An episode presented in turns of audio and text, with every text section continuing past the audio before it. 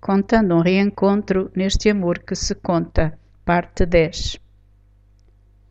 Em Lisboa ele, em Bruxelas ela, os pontos sobre os is, ou seja, epílogo ou quase. E iniciaram uma longa conversa, desmontando peça a peça tudo que cada um pelo seu lado tinha congeminado e posto em execução.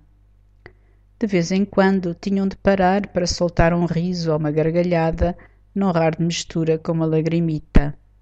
Como é que tinha sido possível?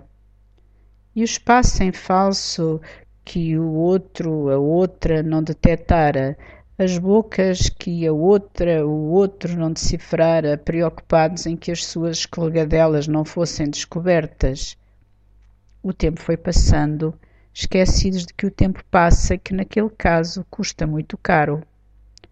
Mas o difícil era desligarem, naquele dia, o telefone que os unia, tão longe estando um do outro, e substituía de forma insólita a comemoração em jantar a dois, como nos vinte anos anteriores, ano a ano, naquele mesmo dia.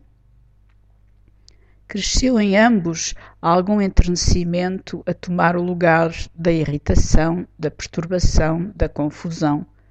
O que o outro fizera fora mesmo prova de amor. Apesar de tão grande distância da desilusão, quase se sentiam felizes, contentes, embora tristes, comovidos. Ele a dizer-lhe que ia ouvir o Brel, La Chanson des Vieux Amants, ela a responder que lhe tinha comprado a Bárbara com Je ne sais pas dire je t'aime.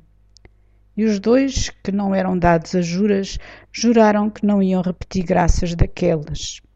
Pelo menos enquanto se lembrassem. Isto foi o que se disseram.